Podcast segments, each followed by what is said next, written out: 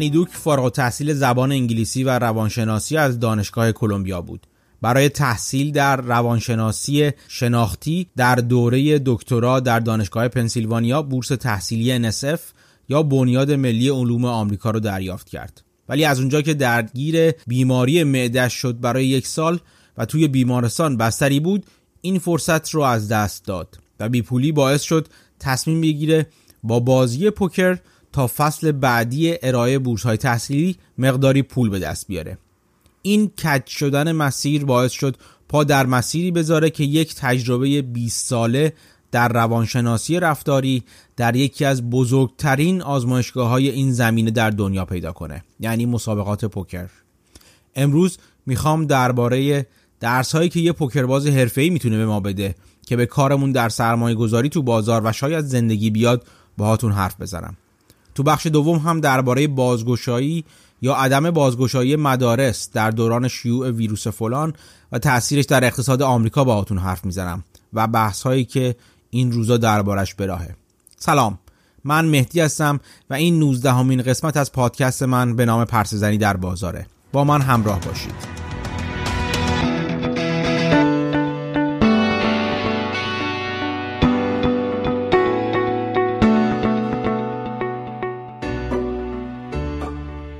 وقتی انیدوک به دانشگاه برگشت درست یک ماه قبل از دفاع از تز دکتراش تصمیم گرفت که نمی‌خواد کار آکادمیک رو ادامه بده و افتاد دنبال پوکر. سال 2004 تونست دستبند پوکر رو که به برندگان رویدادهای این بازی که توسط WSOP یا مسابقات جهانی پوکر یا World Series of Poker سازماندهی میشه میدن از آن خودش کنه و همون سال تونست برنده مسابقات وینر تکسال WSOP بشه. و جایزه دو میلیون دلاری رو از آن خودش کنه. سال 2010 تونست مسابقات ملی NBC رو ببره که در دور آخرش هم تونست مربی خودش اریک سیدال رو شکست بده. چند سال بعد مد شده بود که شرکت های سرمایه گذاری و هج فاندا برای اینکه به تریدرهاشون ایده بدن که چطوری معامله کنن از بازیکنان پوکر دعوت می‌کردن که برای تریدرهاشون سخنرانی کنن. از جمله کسایی که به این سخنرانی ها دعوت می‌شد اریک سیدال مربی انی بود. اونم که آدم گوشگیری بود به انی پیشنهاد داد تو یکی از این سخنرانیات جاشو بگیره. و انی هم این کارو کرد. بعد از اون راه جدیدی به روش گشوده شد و شروع کرد به اینکه تجربیات خودش رو در پوکر در اختیار تریدرها و سرمایه‌گذاران قرار بده.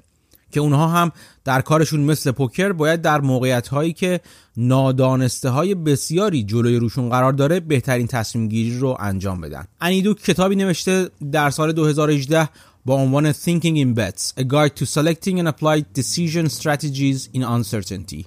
یا دیدن همه چیز به عنوان شرط بندی راهنمایی برای انتخاب استراتژی و تصمیم گیری در شرایط نامطمئن. کتابی که خوندنش رو به همتون توصیه می‌کنم. این اپیزود در واقع شامل اون چه من از این کتاب یاد گرفتم میشه. انیدوک میگه مهارت و شانس در تمام رویدادها و نتایج تصمیم گیری های ما در زندگی به هم آمیخته هستند. در هر تصمیم نسبت این آمیختگی با هم متفاوته ولی در همه اونها حضور هر دو حتمیه. اگه تصمیم گیری های ما و نتایجشون قابل تکرار باشن و در واقع دوباره و دوباره همون تصمیم گیری به نتیجه یکسان ختم میشه میشه گفت نقش مهارت در اون تصمیم گیری بیشتر و بیشتره. و هرچه نشه نتیجه تصمیم گیری رو به طرز معنیداری پیش بینی کرد این شانسه که در اون پررنگتر میشه. یکی از نویسندگان و تحلیلگرای بازار که من نوشتهاش رو بسیار میپسندم مایکل مابوسینه که در نوع نگاه من به سرمایه گذاری بسیار موثر بوده.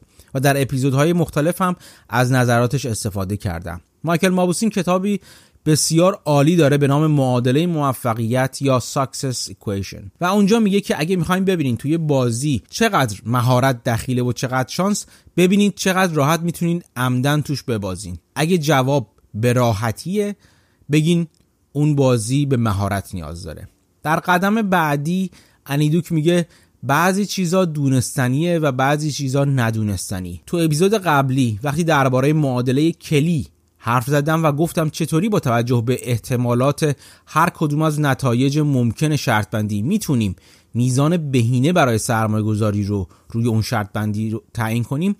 مثال که زدم مثال شیریاخت بود که دو نتیجه هر شیریاختی معلومه. شیر یا خط. از طرفی احتمال روی دادن هر کدوم از اون دوتا نتیجه هم معلومه. ولی در مورد سرمایه گذاری سهام اوضاع به همین سادگی نیست. بذارین به جای سهام چیزی شبیه اوراق قرضه یا باند رو در نظر بگیریم و حتی از اون ساده تر. فرض کنید شما یک میلیون تومن ده ماهه به کسی قرض الحسنه دادید و قرار ماه ده درصدشو یعنی صد هزار تومنشو به شما برگردونه. اینجا اتفاقاتی که ممکنه رخ بده رو میشه فهرست کرد. اولین حالت این که از همون اول قسط پول دیگه نده. به به. حالت دوم این که قسط اول رو بده ولی از قسط دوم به بعد دیگه نده. قسط اول و دوم رو بده ولی سومی رو نده. و همینطور تا آخر. تا جایی که مثل یه بچه خوب تمام قسطاشو بده. اینکه چه بلایی می‌تونه سر پول شما بیاد در ابتدای کار وقتی تصمیم به قرض دادن می‌گیری نادونسته است. به همین دلیل میاین و حالتهای محت... ممکنه محتمل رو که اینجا فرض داریم می‌کنیم محدود هستند به صورت گسسته تعیین می‌کنیم. ولی اون چی که ندونستنیه اینه که احتمال رخ دادن هر کدوم از این حالتهایی که شمردم چقدره. ما می‌تونیم بر اساس سابقه و اعتبار اون فرد برای هر کدوم از این اتفاقات احتمالاتی رو حدس بزنیم. ولی در نهایت نمی‌تونیم بگیم که نتیجه چی میشه. یکی دو نفر از دوستان هم در پیغام های توییتری از من درباره نحوه محاسبه احتمالات هر یک از این نتایجی که برای یک شرط بندی در بازار سهام انجام میدیم پرسیدن. اینجا باید بگم که همونطور که می‌بینین این احتمالات جزو اون ندونستنی ها هستن. میشه بر اساس خیلی فاکتورها براشون تخمین هایی زد.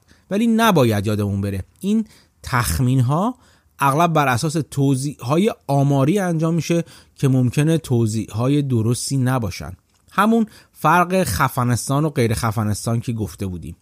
اگه من 100 هزار نفر آدم رو وزن کنم می‌تونم با تقریب خوبی احتمال اینکه اون آدم مثلا 80 کیلو وزن داشته باشه رو بر اساس توضیح آماری که اغلب و تقریبا نرمال هست برای وزن بین آدما تخمین بزنن. ولی در مورد ثروت همون توضیح نرمال رو نمی‌تونیم به کار ببریم. و مثلا ممکنه مجبور شیم از توضیح دیگه ای مثل توضیح پارتو استفاده کنیم.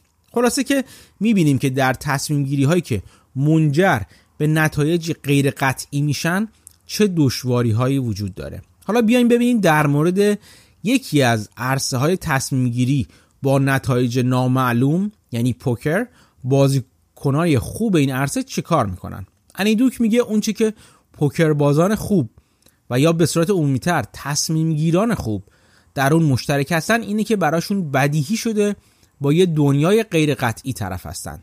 دنیایی که تقریبا هیچ وقت نمی‌تونن کاملا مطمئن باشن تصمیمی که می‌گیرن قطعا به چه نتیجه ختم میشه.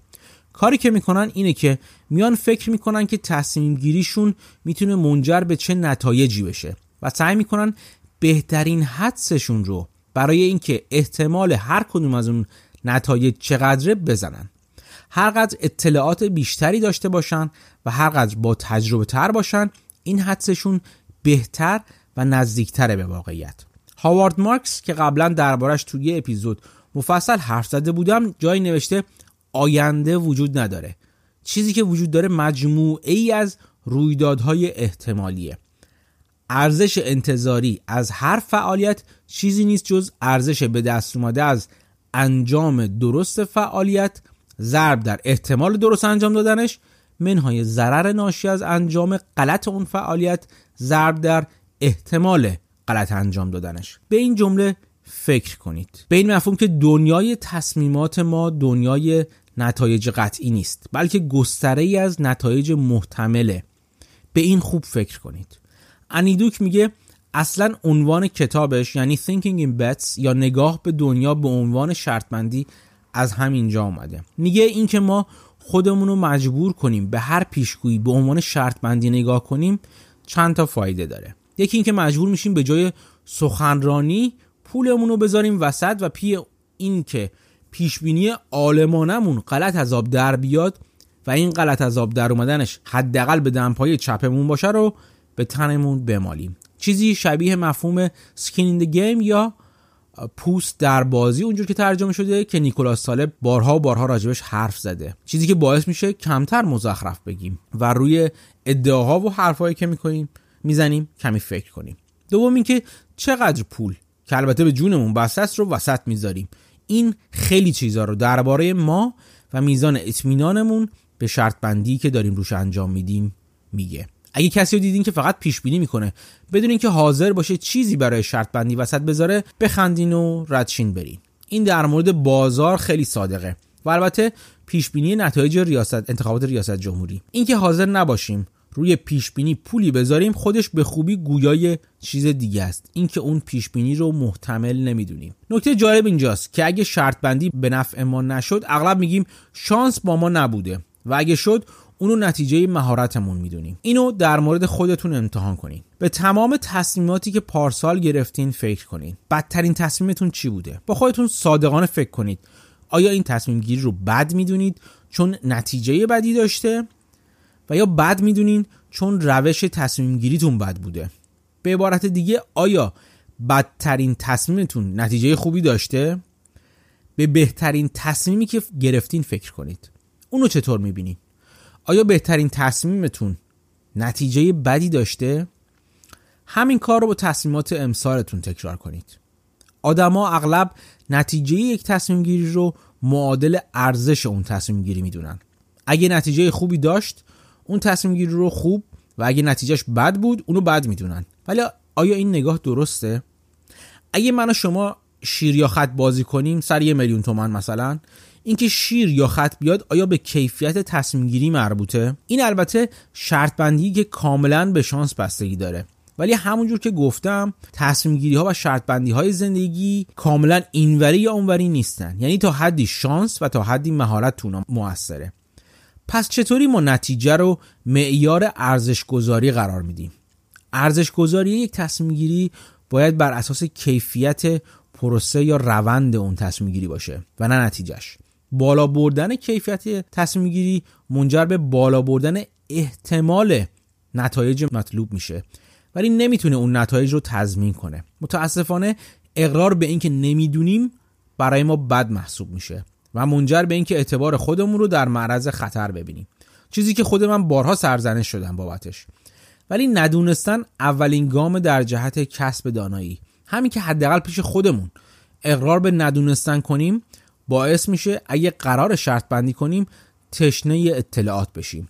گرچه نمی‌تونیم شانس خودمون رو در دست خودمون بگیریم ولی می‌تونیم با افزایش اطلاعاتمون تخمین بهتری از شانسمون بزنیم. اگه قراره کیفیت تصمیم گیری هامون رو بهتر کنیم باید تصمیم گیری هامون رو به عنوان یک فعالیت احتمالاتی بپذیریم. افرادی رو که نقطه نظر متفاوتی از ما دارن رو بشنویم تا بتونیم مسئله رو از دیدگاه های متفاوتی بررسی کنیم. و بعد از معلوم شدن نتیجه تصمیم گیری روند تصمیم گیری رو جدای از اینکه نتیجهش مطلوب بوده یا نه ارزیابی کنیم. ایناست که باعث میشه کیفیت تصمیم گیری ما بالا بره. اینکه مدل سازی ذهنیمون رو از موضوع مورد تصمیم گیری هیچ وقت نهایی ندونیم و فقط موقت بدونیمش تا زمان آپگرید یا بروز رسانی بعدی که با مرور تصمیم گیری های قبلی به دست میاد. همین عدم سلبیت مدل ذهنی ما می‌تونه تبدیل به برگ برنده یا اجما بشه. اینجا بعد نیست اشاره چند باره هم بکنیم به مفهوم دایره مهارت یا Circle of Competence که از زبان بافت بارها و بارها دربارش حرف زدیم. اینکه یک راه بدیهی برای بالا نگه داشتن و بالا بردن کیفیت شرط بندی هامون اینه که درباره موضوعی شرط ببندیم که در دایره مهارت هامون قرار داره و از شرط بندی های پراکنده راجع به هر موقعیتی که سر راهمون قرار می‌گیره بپرهیزیم. در واقع بافت داره به همون بالا بردن اطلاعات درباره موضوع تصمیم گیری حرف می‌زنه و اشاره به اینکه میزان تجمعی اطلاعات درباره یک یا چند موضوع خاص رو می‌تونیم و اصلا باید در طول زمان بالا ببریم و بالاتر ببریم تا کیفیت شرط بندی هامون رو در اون زمینه ارتقا بدیم. همینجا می‌تونین ببینین که اون گرسنگی و اتش برای اطلاعات و دانش چرا در بین سرمایه گذاران خوب مشهوده؟ چرا مدام سرشون توی کتاب و کتابخونهای قهاری هستن؟ اونا دارن مدل ذهنیشون از دنیا رو مدام ارتقا میدن و به روز می‌کنن. اشاره کردیم به اینکه نظرات متفاوت افراد رو بشنویم. چیزی که این روزها در فضاهای مجازی و واقعی کمرنگتر و کمرنگتر میشه و مثلا در توییتر فارسی خیلی به چشم می‌خوره ماجرای بلاک کردن افرادی با دیدگاه های متفاوت و حتی مخالفه و این بلاک کردن ها بسیار هم طرفدار پیدا کرده و هر چند وقت یک بار یک پهلوون پیدا میشه با لیست بلاک که لیست بلاک براتون آوردم.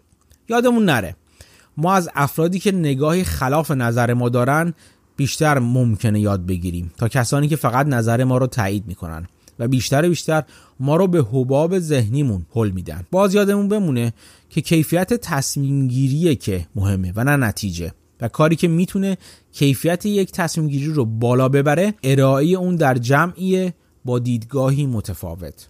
برگردیم به ارزیابی روند تصمیم گیری تو پوکر اصطلاحی هست که بهش میگن resulting اینکه کیفیت روند تصمیم گیری رو با کیفیت نتیجه یکی کنی و این از بزرگترین اشتباهاته. وقتی از جدایی این دو حرف می‌زنیم البته اهمیت نتیجه رو نادیده نمی‌گیریم. منظورم اینه که اگر من تو دو سال گذشته 20 بار تصادف کرده باشم بهتر نگاهی به نحوه رانندگیم بندازم. ولی با سمپل سایز پایین یا جامعه آماری محدود نمیشه از کیفیت نتیجه به کیفیت تصمیم گیری رسید. اینو هم باید به خاطر سپورت بالا بردن کیفیت روند تصمیم گیری می‌تونه منجر به بالا بردن نتیجه انتظاری بشه ولی به هر حال نمی‌تونه نقش شانس رو حذف کنه. اینکه ما همیشه از خط کشی آبر پیاده از خیابون عبور کنیم بیشک شانس سالم رسیدنمون رو به اون طرف خیابون افزایش میده. ولی به صفر نمیرسوندش که احتمال اینه که در طول گذشتن از خط آبر تصادف کنیم و بلای سرمون بیاد. ممکنه ما به درستی از خط آبر عبور کنیم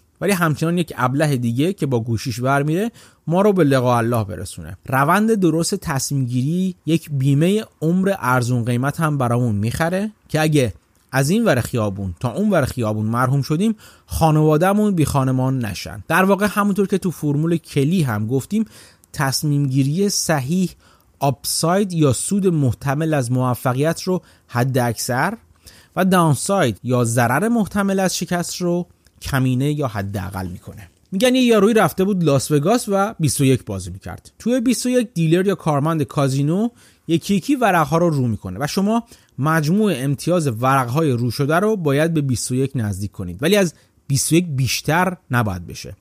اگه به خواست شما به رو کردن ورقها ادامه بده و مجموع امتیازها از 21 بیشتر بشه شما باختید اگه شما رو کردن ورقها رو متوقف کنید و دیلر ورق بعدی رو رو کنه و مجموع هنوز به 21 نرسیده باشه باختین.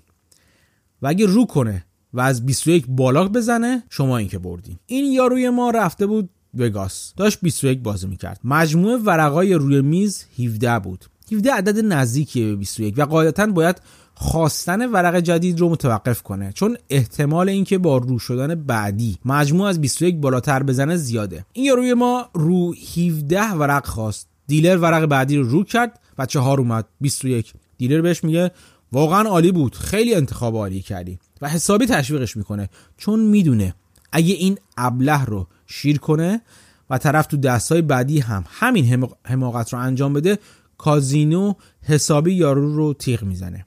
اینه که میگم روند تصمیم گیری مهمه. اگه روند درست باشه و البته میزان شرط بندی هم با نگاهی به فرمول کلی درست تعیین شده باشه به قول معروف you live to fight another battle. یا سرپا میمونین تا یه بار دیگه شرط بندی کنین. و در بلند مدت این شما این که برنده میشین. کاری که ادوارد ثورپ کرد اگه یادتون باشه. و مدام کازینو رو می‌برد. چون می‌دونست کی احتمال بردنش بالاتره و فقط اون وقت شرط میبست.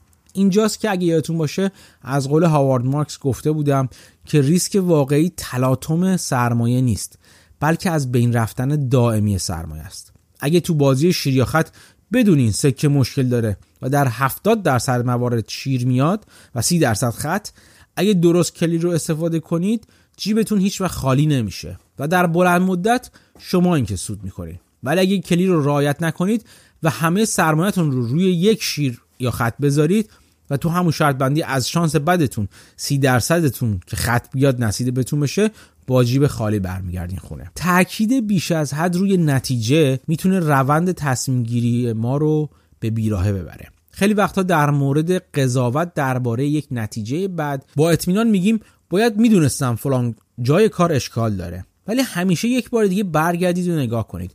آیا واقعا می‌تونستید بدونید که فلان جای کار اشکال داره؟ یا حالا که نتیجه غلط در اومده اینو میگین.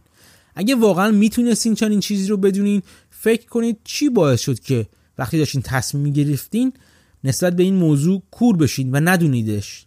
این همون جایی که باید روند تصمیم گیری رو اصلاح و آپگرید کنید. یکی از نکاتی که انیدوک در یکی از سخنانی خودش در مورد مرور و بررسی روند تصمیم گیری بعد از معلوم شدن نتیجه میگه اینه که اونو با دیگران مخصوصا دیگرانی که به مهارتشون اعتماد داریم به اشتراک بگذاریم و ازشون بخوایم اون روند تصمیم گیری رو قضاوت کنن. منتها یک فوت کوزگری بسیار زیبا رو انیدوک یادآور میشه. نه اون اینه که نتیجه رو به اون افراد نگیم. اطلاعات رو فقط تا جایی در اختیارشون بگذاریم که اونها هم در موقعیتی مشابه ما برای تصمیم گیری قرار بگیرن. و ازشون بخوایم به جای ما تصمیم گیری کنن و بعد دلایلشون برای گرفتن اون تصمیم رو چه تصمیم موافق تصمیم ما بوده باشه و چه مخالف ما گوش کنیم.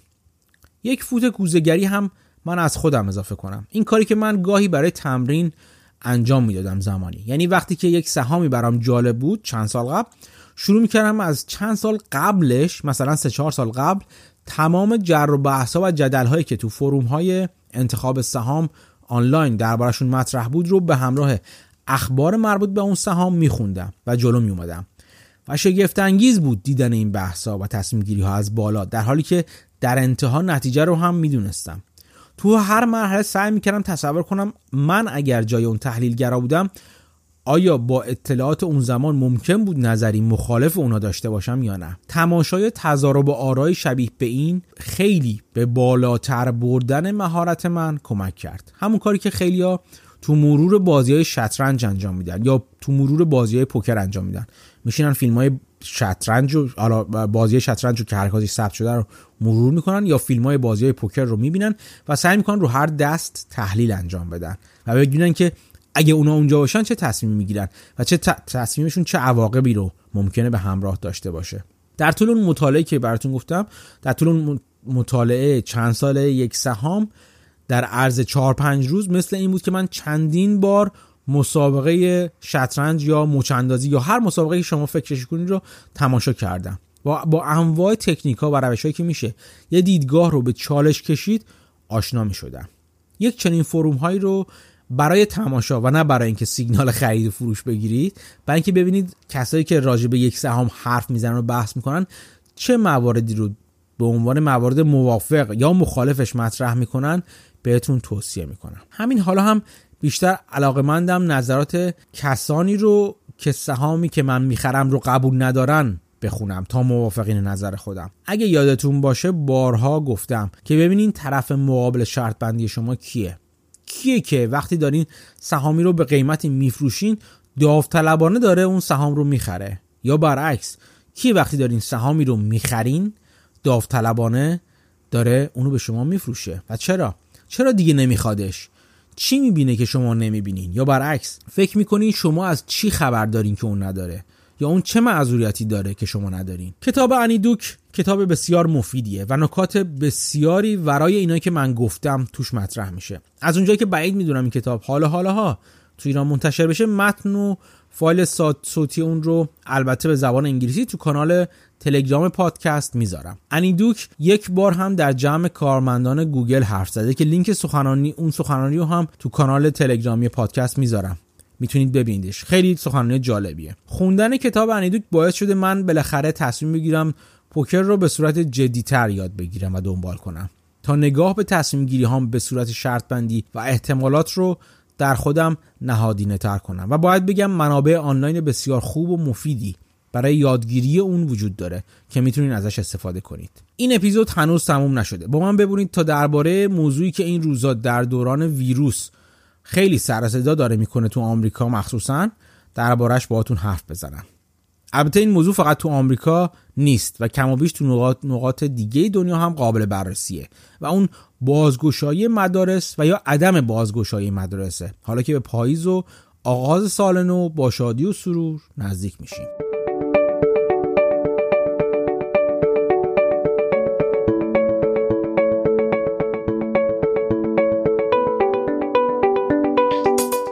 اول از همه باید بگم که تصمیم درباره بازگشایی یا بازنگشایی مدارس فقط یک تصمیم اقتصادی نیست و تبعات سلامتی فراوانی هم داره ولی باید از تبعات اقتصادیش کم هم نیستن آگاه باشیم تا بتونیم تصمیم درستی بگیریم تصمیمی که مثلا تو آمریکا مقامات سیاسی، اقتصادی و بهداشتی رو در تمام رده های ایالتی و فدرال درگیر خودش کرده و پیچیدگی های زیادی هم داره. اول از همه یه تصویر کلی از اوضاع موجود.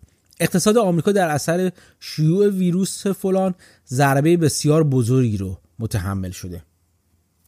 تو سه ماه دوم امسال تولید ناخالص ملی حدود 33 درصد کاهش پیدا کرده و بیکاری تو ماه آوریل به رقم تاریخی 15 درصد نزدیک شد گرچه این میزان کمی کاهش پیدا کرد ولی هنوز هم بالاترین حد خودش در دهه های گذشته است ترامپ و حامیانش فشار زیادی دارن میارن تا مدارس رو در ماه سپتامبر دوباره باز کنن.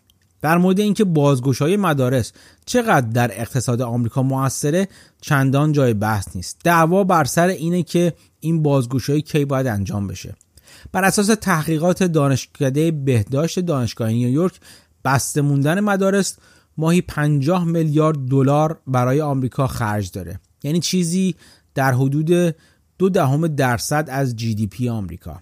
چرا که والدین مجبورن بیشتر خونه بمونن و از بچه هاشون نگهداری کنن. یک نظر سنجی نشون داده 37 درصد آمریکایی های شاغل در طول دوران شیوع هنوز برای رفتن سر کار از خونه خارج می شدن و فقط 35 درصد از کسانی که قبل از شیوع خارج از خونه کار می‌کردن حالا دارن از خونه کار می‌کنن. خیلی از والدین توانایی پرداخت هزینه مهد کودک یا پرستار بچه رو ندارن و خیلی از خانوارها تک والده هستند و اگه تنها والد خونه کار نکنه خانواده درآمد دیگه ای نداره تحقیقات نشون میده دانش آموزانی که در خانواده های کم درآمد هستند بیشتر باید نگران پیشرفت تحصیلی فرزندانشون در صورت بازگشایی مجازی مدارس باشند. پیشرفت این دانش آموزان در یادگیری درس ریاضی مثلا نزدیک 50 درصد افت کرده در طول ماهای مارچ تا آوریل. در حالی که یادگیری از راه دور در خانواده های پردرآمدتر تاثیر چندانی بر پیشرفت درس ریاضیشون نداشته. تحقیقات همینطور نشون داده تأثیر دورکاری در دوران شیوع روی زندگی مادران بیش از پدران بوده و آنها ساعتهای بیشتری رو از ساعتهای کاریشون کم کردن تا به خانواده برسن. تأثیر دیگه بسته بودن مدارس ادامه روند بیکاری در میان قشر فرهنگیان و کارمندان بخش آموزشه. تعداد شغل از دست رفته در بخش آموزش در ماه آوریل سال 2020 بیش از تمام مدت دوران رکود قبلی بوده یعنی حدود 7.5 میلیون شغل از دست رفته. ماه گذشته ترامپ توییتی زد و گفت که در آلمان، دانمارک، سوئد و خیلی از کشورهای دیگه مدارس باز شدن. و اگه مدارسی در برابر بازگشایی مقاومت کنن بودجه فدرالشون رو قطع می‌کنه. اینجا بود که بحث هزینه بازگشایی بالا گرفت. تخمین زده شده که بازگشایی ایمن هر مدرسه به طور متوسط یک و هفت دهم میلیون دلار هزینه اضافه می‌بره. کنگره پیشنهاد داده که 105 میلیارد دلار بودجه برای بازگشایی مدارس کنار بگذارن. و فقط به مدارسی گفته این بودجه تعلق می‌گیره که دستورات مربوط به بازگشایی حضوری رو رعایت کنن. در انتهای ماه جولای ترامپ کمی از تهدید اولیش مبنی بر اینکه همه مدارس باید حضوری باز بشن کوتاه اومد.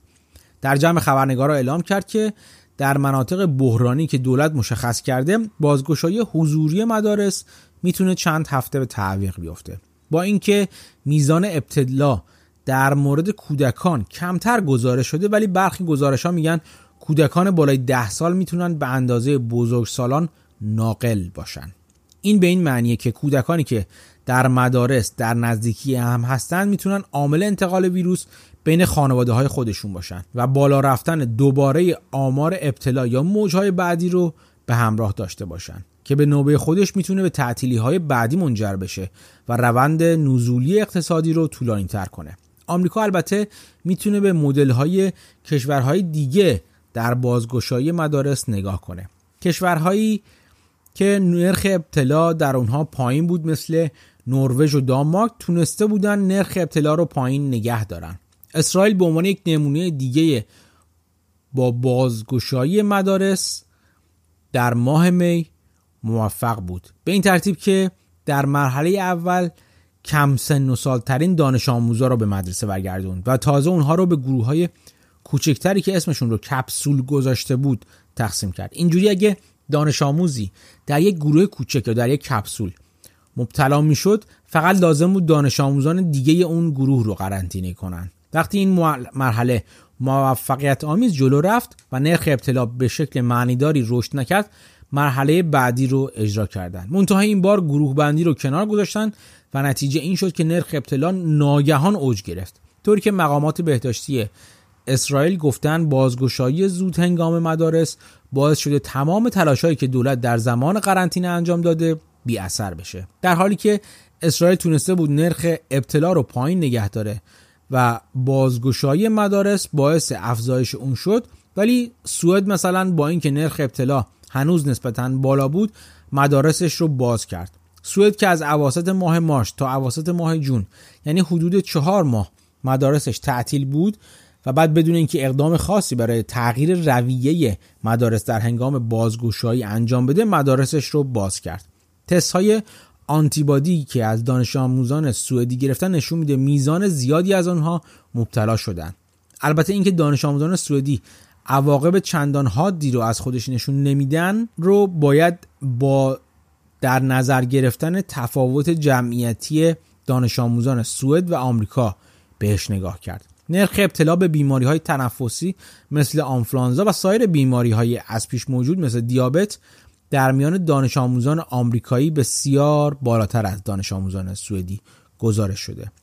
مرکز کنترل و پیشگیری بیماری های آمریکا یا CDC هایی رو برای بازگشایی مدارس صادر کرده که شبیه همپایان این سازمان در سایر کشورهاست این ها شامل این اقدامات میشن. پوشیدن ماسک ضد عفونی های پیاپی سطوح افزایش فاصله گذاری اجتماعی با تغییر کاربری فضاهای بلا مصرف در مدارس و افزودنشون به فضای آموزشی تدوین برنامه های جداسازی و اقدامات لازم در صورتی که تست دانش آموز و یا کارکنان مثبت بشه. و کاهش تماس دانش آموزان با گروه بندیشون به کپسول های کوچک با الهام از روشی که تو اسرائیل به کار گرفته شد. همینطور CDC اعلام کرده مدارس باید پیش از بازگشایی نرخ ابتلا و شیوع رو در منطقه خودشون در نظر بگیرن. ولی در مورد اینکه در چه صورت و با چه شرایطی دوباره مدارس ممکنه بسته بشن و باید بسته بشن چیزی نگفته. مقامات بهداشتی اما معتقدن از اونجایی که در حال حاضر با هر مریضی که علائم بیماری تنفسی رو از خودش نشون بده به صورت یک مورد بالقوه ابتلا به ویروس فلان برخورد میشه تا نتیجه تستش مشخص بشه با اومدن پاییز و شروع دوباره فصل آنفلانزا ممکنه سیستم بهداشتی آمریکا دوباره دچار اخلال بشه.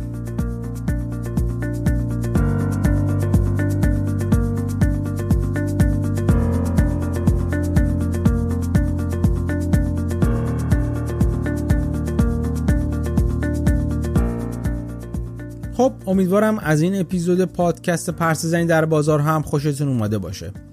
پادکست رو به دوستانتون معرفی کنین و باعث شیوع بیرویش بشین. به زندگی و تصمیماتتون به صورت شرط بندی نگاه کنید و احتمالاتی و خوب و حسابی کتاب بخونید تا تصمیم گیری های بهتری داشته باشید. تا هفته دیگه و اپیزود دیگه مراقب خودتون و اطرافیانتون باشید و خدا نگهدار.